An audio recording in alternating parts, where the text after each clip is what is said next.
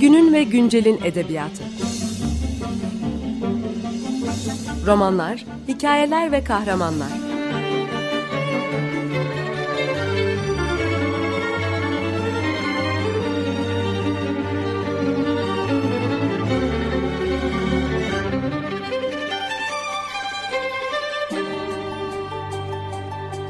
Hazırlayan ve sunan Seval Şahin.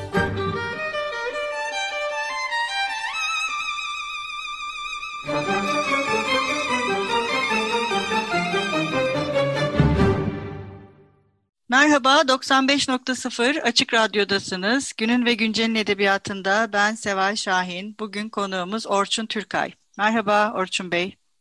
Merhaba. Hoş geldiniz. İyiyiz, teşekkürler. Hoş bulduk. Hoş geldiniz. Orçun Bey 1976'da İstanbul'da doğdu. Saint Joseph Lisesi ve İstanbul Üniversitesi Fransız Dili ve Edebiyatı bölümünü bitirdi. Çeşitli yayın evlerine, kuruluşlarına çevirmenlik ve editörlük yapıyor. Ee, peri masalları, Zavallı, Belkıs, Cevat ve Ne İdüğü Belirsizler, Dans Ediyor Bir Hane, Tunç Bey ve e, son kitabı Bir Serap Güncesi e, adlı eserleri var. Bugün de bir Serap Güncesi'ni konuşacağız. Şimdi ben tabii buradan programdan bir yayın evine çağrı da yapmak istiyorum aslında. Orçun Bey'e de söyledim programın başında neden bütün kitapları yok yazarın. Sonuçta mesela ben bir okur olarak e, bir yazarla ilk e, tanıştıktan sonra diğer eserlerini de okumak istiyorum. Ama o eserleri bulamayınca bir hayal kırıklığı oluyor. Bir okur olarak da yazarların tüm eserlerinin yayın evleri tarafından yayımlanması önemli diye düşünüyorum. Ee, evet e, Orçun Bey bir Serap Günce bu son zamanlarda çok tartışılıyor ama tabii yayın evleri de hem bir sınıflama ve hem de bir ticari kaygıyı da göz önünde bulundurarak kitapların üstüne türlerini yazmak zorundalar. Bu kitabın türü olarak da anlatı yazılmış. Bu editörünüzün mü yoksa sizin mi e, seçiminiz oldu? Bu editörün seçimi oldu doğrusu. Son üç kitapta ben de doğrusunu söylemek gerekirse ne diyeceğimi bilemediğim metinlerdi. Ee, onların hepsini anlatı dediler. Ee, ben diyeceğim yok. Evet, yo yani bu gerçekten şey e, her e, yani yayın evlerinin yapması gereken bir şey bilmiyorum. Belki de e, daha sonra buna başka bir formül bulunur. Peki neden mesela e, türsel olarak sınıflandırmakta zorlandınız bu kitabı siz yazarken de? E, doğrusunu söylemek gerekirse arkasında e, Tunç Bey'de olduğu gibi özellikle e, bir farklı bir hikaye var. Bu sefer de Tunç Bey'i yazmadan önce babam ölmüştü.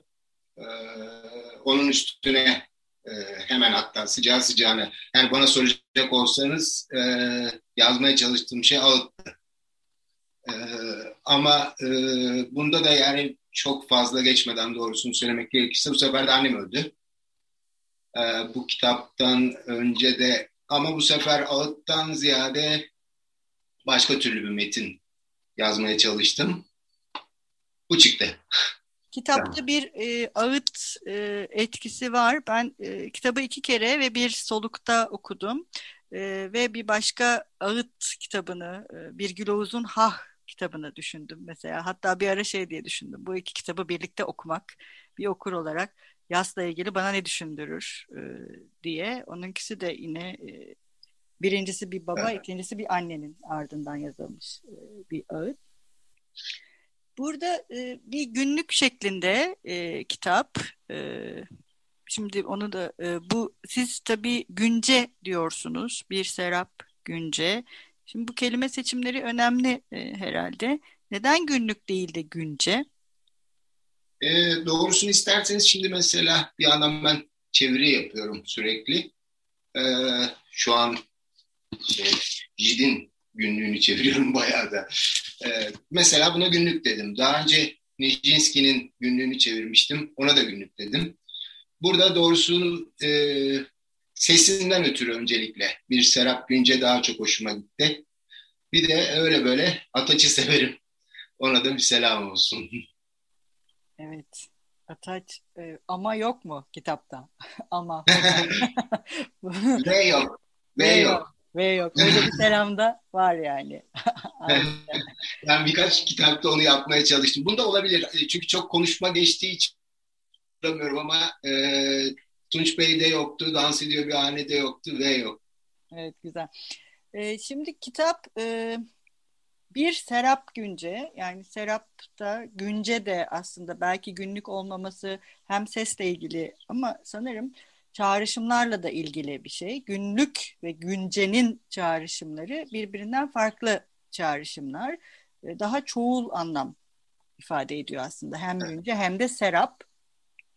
Ve bunun başına bir gelmesi de sanki bir hani bu çoğul çağrışımları e, şey yapan, onlarla bir nevi alay eden hani sonuçta bu bir kitap gibi ya da bir anlam bir Serap Günce'nin böyle e, bu isim isim e, e, üzerinde çok e, düşündünüz mü ya da ben bir aşırı yorum mu yapıyorum? Hayır ilk başta bir Serap diyecektim. Ee, sonra parçaların e, günlük gibi sürdüğünü fark edip e, oraya kaydım. Hatta eşime de sormuştum ne dersin diye. E, o da e, onayladı. Bence de bu bir günlük dedi. E, sonra dediğim gibi sesinden ötürü bir Serap Günce kulağıma hoş geldi. Hı. E, ama sizin dediğiniz de var. Bu sonuçta herhangi bir Serap Günce herkesin başına geliyor böyle şeyler.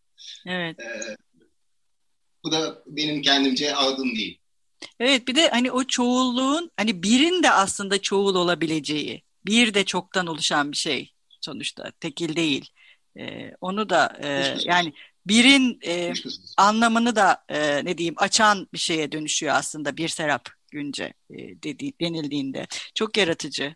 E, o yüzden bence kesinlikle yani kelimelerle e, sözcüklerle bu şekilde e, e, sadece anlam değil imgesel ilişkiler de kurabilmek. Hani görüntü ve sesle de ilişki e, kurabilmek metinleri çok daha derin ve çoklu anlamlarla ve katmanlarla okumayı da sağlıyor. Şimdi bu, bu kitap da öyle netekim. Şimdi kitap e, hep salı ve pazar günleri yazılıyor bugünkü yani.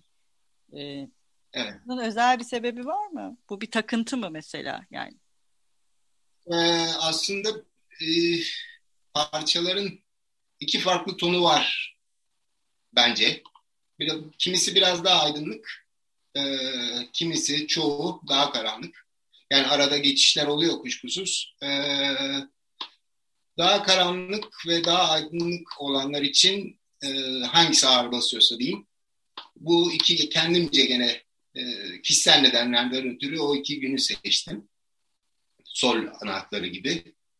E, sonlarda pazar sürekli tekrarlanıyor çünkü kararıyor bittikçe evet. metin.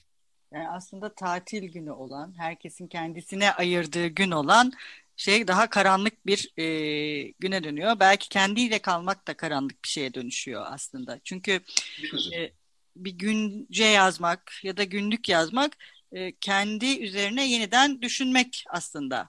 Kendini e, ve bunu e, yine iki kere düşünmek. Düşündüğünü kağıda aktarırken başka bir düşünce şekli daha ortaya çıkıyor aslında. Ve bu iki düşünce şeklinin e, birleşmesi de yine çoğul bir şeyi getirdiği gibi bir taraftan da yine bütün kitap boyunca izlediğimiz hayal mi gerçek mi? Yani mesela konuşulan kişi orada mı değil mi? Orada olduğu hayal mi ediliyor yoksa gerçekten varlığı varlık yani bedensel olarak orada mı? Ondan da çok emin olamıyoruz. Bu da hani form ve içeriğin e, birleştirilmesini e, bu şekilde e, birleştirilmesini sağlamıştır diye düşünebilir miyiz? Ya da siz öyle düşündünüz mü yazarken? Ee, öyle düşündüm. Çok güzel yorumladınız bence. Ee, anlatıcı hatta anlatısına söz geçiremiyor diyebilirim. Ee, anlatıcı sık sık yer değiştiriyor. Ee, ve buna boyun eğiyor. Ee, bundan bu her rolü kabulleniyor. Ee, oradan oraya ama olabildiğince yani benim elimden geldiğince yumuşakça savruluyor doğrusunu söylemek gerekirse. Ee, ve aslında belli bir sona doğru ilerlediği çok belli. Bu sürekli yineleniyor metnin içinde de. Ee, o yüzden de doğrusunu söylemek gerekirse sözü fazla uzatmak da istemedim. çağrışımlar, sözler ve çağrışımlar bir arada olsun istediniz sanırım. Evet. Ee, peki hazır sözler ve çağrışımlardan bahsetmişken bir müzik arası verelim. Ee, ne çalalım bugün ne istersiniz? Amelia Rodriguez'ten Karakoy. Merhaba, 95.0 Açık Radyo'dasınız. Günün ve Güncel'in edebiyatında ben Seval Şahin. Konuğumuz Orçun Türkay ile birlikte son kitabı Bir Serap Günce'yi konuşuyoruz. E, programımızın ilk bölümünde kitabın e, başlığının çoklu çağrışımlarından ve bu çoklu çağrışımın e, biçim ve içerikle kurduğu ilişkiden ve e, kitabın bir günce olarak yazılmasıyla e, açtığı söz katmanlarından bahsederek e, devam ediyoruz. Şimdi bu e, anlatıcının e, metinde sürekli yer değiştirmesi, hatta kendi varlığının e, sorgulanabilir hale e, gelmesi e, kitabı bir edebi e, tartışmaya da açıyor. Ben bu tarz kitapların çok yaratıcı olduğunu düşünüyorum e, bir okur olarak. Ayrıca bu tarz kitapları da genelde edebiyatla daha derinden ilgilenen, işte sizin gibi çevirmenler, edebiyat eleştirmenleri ya da edebiyat teorisyenleri böyle bir kitap kurguyla uğraşmaya başladıklarında kurgunun kendisini de tartışmaya açmak e, istiyor gibiler. Bu bilinçli ya da bilinç dışında yapılan bir şey de olabilir ama bunun da çok yaratıcı olduğunu ben ayrıca düşünüyorum. Çünkü e, bu bilginin kurguya aktarılması da kolay bir şey değil. Anlatıcının kendi e, konumunu tartışmak e, bir metinde e, aynı zamanda işte o programın ilk başında söz ettiğimiz metnin e, türünü belirleyen sınırları da aşmak. Ve e, belki de metne bu şekilde e, sınırları aşan ve hiyerarşiyi de bozan işte okurla anlatıcı, anlatıcı ve kahraman ya da baş kahraman, yan kahraman e, bir e, yeni bir denge kurmak gibi mi? E, yani bu tür e, dengelerin e, bozulduğu metinler mi e, sizin metinleriniz? Bunu önemsiyor musunuz yazarken? Bu bir Serap Günce'de var mı? Ee, yani özellikle bu çabayı göz, bu yoldan daha doğrusu bu noktadan hareket ettiğimi söyleyemem ama yazarken e, ister istemez çok fazla çeviriyle uğraşıyorum ve ister istemez bir sürü şeyden sıkılıyorum artık. E, o yüzden de e, bir takım başka arayışlara girdiğimi söyleyebilirim. Yani bu ister istemez oluyor. Belki mesleki deformasyon dedikleri e, şey. E, ama e, bir yandan e, mesela bazı şeyleri gizleme isteği devreye giriyor. Yani kişisel e, bazı olayları vesaire. Duyguları hatta. Ben o kadar duyguları e, açık açık mesela babam için Tunç Bey'i yazdığımda bu sefer açık açık e, söyleyesim vardı. Ama bu sefer aynı şeyi yapmak hiç içimden gelmedi doğrusunu söylemek gerekirse. Bir sürü şeyi gizleme aslında bu metin tamamen e, yası gizleme uğraşı. Ama gene de e, sonuçta yaşandığı için bir şekilde de metne döküldüğü için e, ortaya bir şey çıktı. Bu çıktı. evet çok güzel. Ee, peki bu e, metnin e, kendi içinde bir bütünlüğü var. E, şimdi başı ve sonu farklı. Fakat aradaki e, yazılan e, güncelin aradaki sayfalarında hep bir uyanma yani sabah oluyor, uyanılıyor ve uyanma sonrası e, eylem başlıyor. Yani anlatı öyle başlıyor. E, bunun belirli bir sebebi var mı? Ee, aslına bakarsanız e, bir e, hayal gibi geçtiği için e, bir bir yerde sadece rüyasında arkasından sarıldım diyor. E, onun dışında rüyalardan falan hiç söz edilmiyor. Zaten yani bütün olay bir rüya gibi ve kısa aslında hızlı gelişiyor. E, ilk parçada çat kapı geliyor kadın. E, sonrasında da günün birinde öyle çıkıp gideceğini söyleyip duruyor her metinde. Yani ya da belli ediyor diyeyim. E, işte ben bugün yokum, her şey serbest e, deyip duruyor. E, ilk parçada aslında tanışıyorlar. E, ama hemen sonrasında ilk parçanın başlangıcının hemen sonrasında birbirlerini epeydir tanıyormuş. Tanış, e, tanıyormuş gibi davranıyor, davranmaya başlıyorlar. Sonra yeniden değişiyor bu. Ee, dediğim gibi yani anlatıcı e, tamamen sürükleniyor aslında. Son parçada e, yasın gerçekleşmesi o e, aslında bir esin gibi geliyor kadın çat kapı.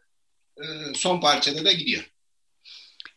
Evet, bir taraftan bir ilham perisi gibi dolaşıyor bütün metinde, metinde ama bir taraftan da e, her an uyanılabilecek ve karşısındakinin varlığıyla birlikte bir kabusa dönüşebilecekmiş gibi bir e, havada var. O yüzden e, o iki gerilim bir arada e, metinde e, sunulmuş. O yüzden de e, rüyaların ben de mesela onu düşündüm. Size soracaktım siz söylediniz. Hiç rüya olmaması e, çok anlamlı oldu şimdi siz böyle söyleyince. Metnin e, bütünü e, içerisinde e, rüya olsa sanırım bu ikili denge kurulamazdı. Bu ikili daha doğrusu gerilim denge değil de o gerilim evet. çok mümkün olmazdı. E, diye düşünüyorum.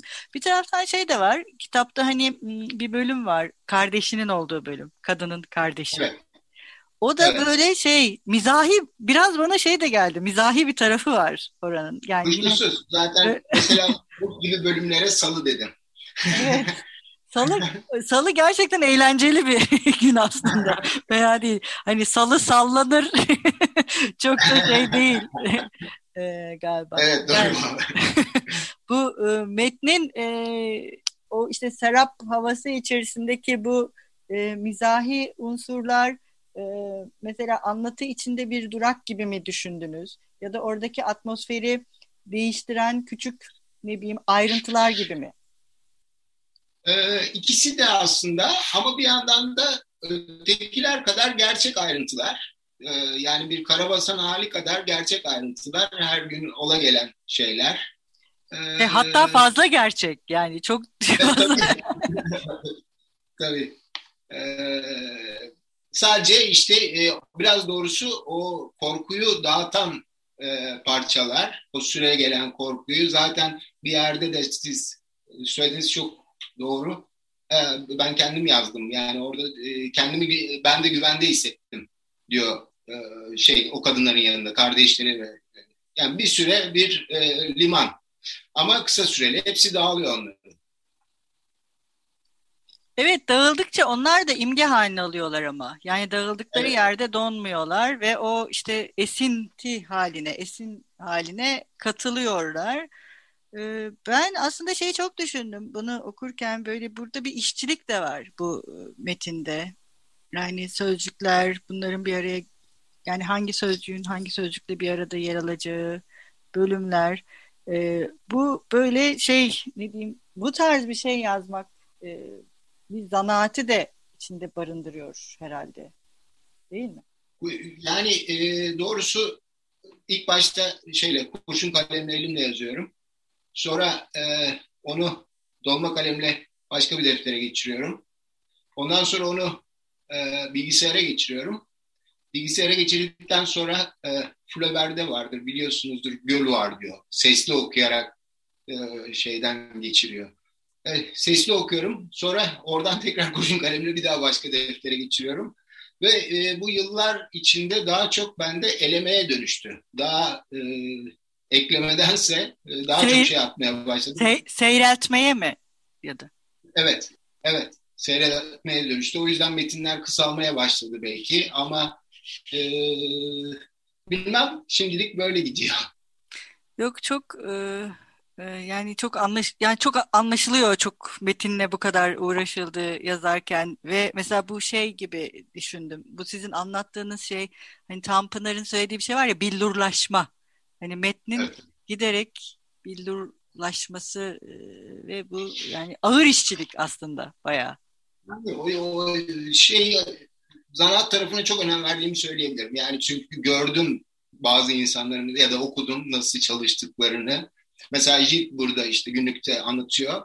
E, tamam adam rantiye, hiç şey e, para sıkıntısı çekmemiş. Ama diyor yani benim bir işçi gibi kokmam lazım diyor. Şeyin defterin başında diyor. E, evet. Yani ellerinize sağlık bu. Gerçekten ağır işçilik. E, ve okurdan da aslında benzer bir talebi var kitabın. Yani öyle bizi ilk okuduğumuzda hemen hmm diye düşünmüyoruz. Birkaç kere e, okumak gerekiyor ve her okunulduğunda yani bu tarz e, metinler okur olarak bizleri de her okuduğumuzda farklı ayrıntılarla e, farklı tesadüflerle karşı karşıya getiriyor. Okuma zenginliği de çok e, yoğun, güzel kitaplar. Ellerinize sağlık. Ben çok keyifle çok okudum bir e, Serap Günce'yi. E, programımızın e, sonuna geldik e, maalesef. E, sizin son olarak eklemek istediğiniz bir şey var mı?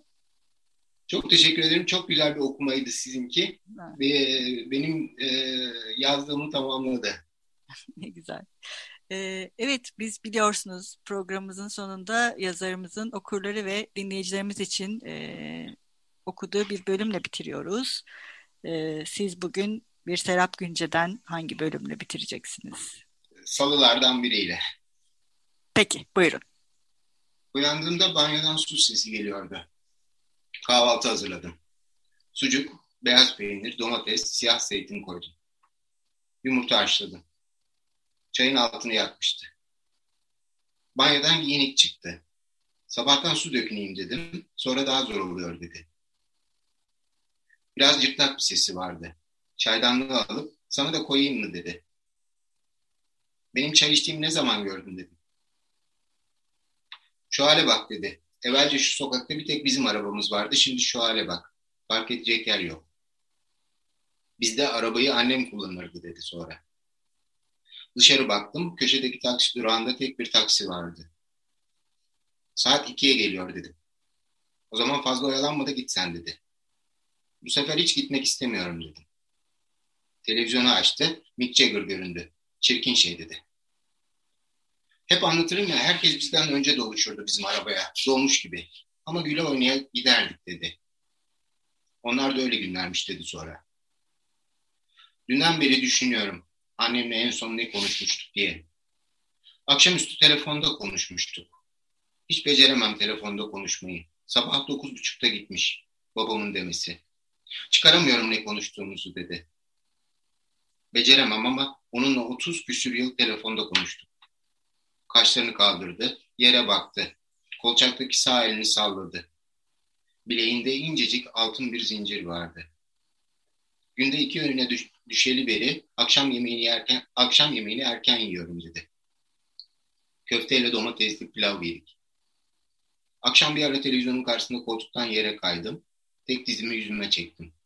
Birazcık öyle durdum. İyi geldi. Ben yatarken bulaşıkları yerleştiriyordu. Çok teşekkür ederiz.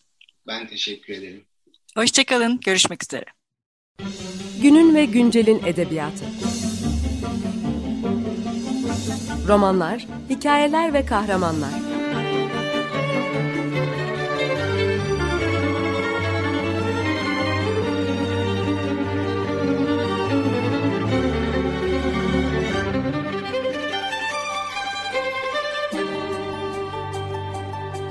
Hazırlayan ve sunan Seval Şahin.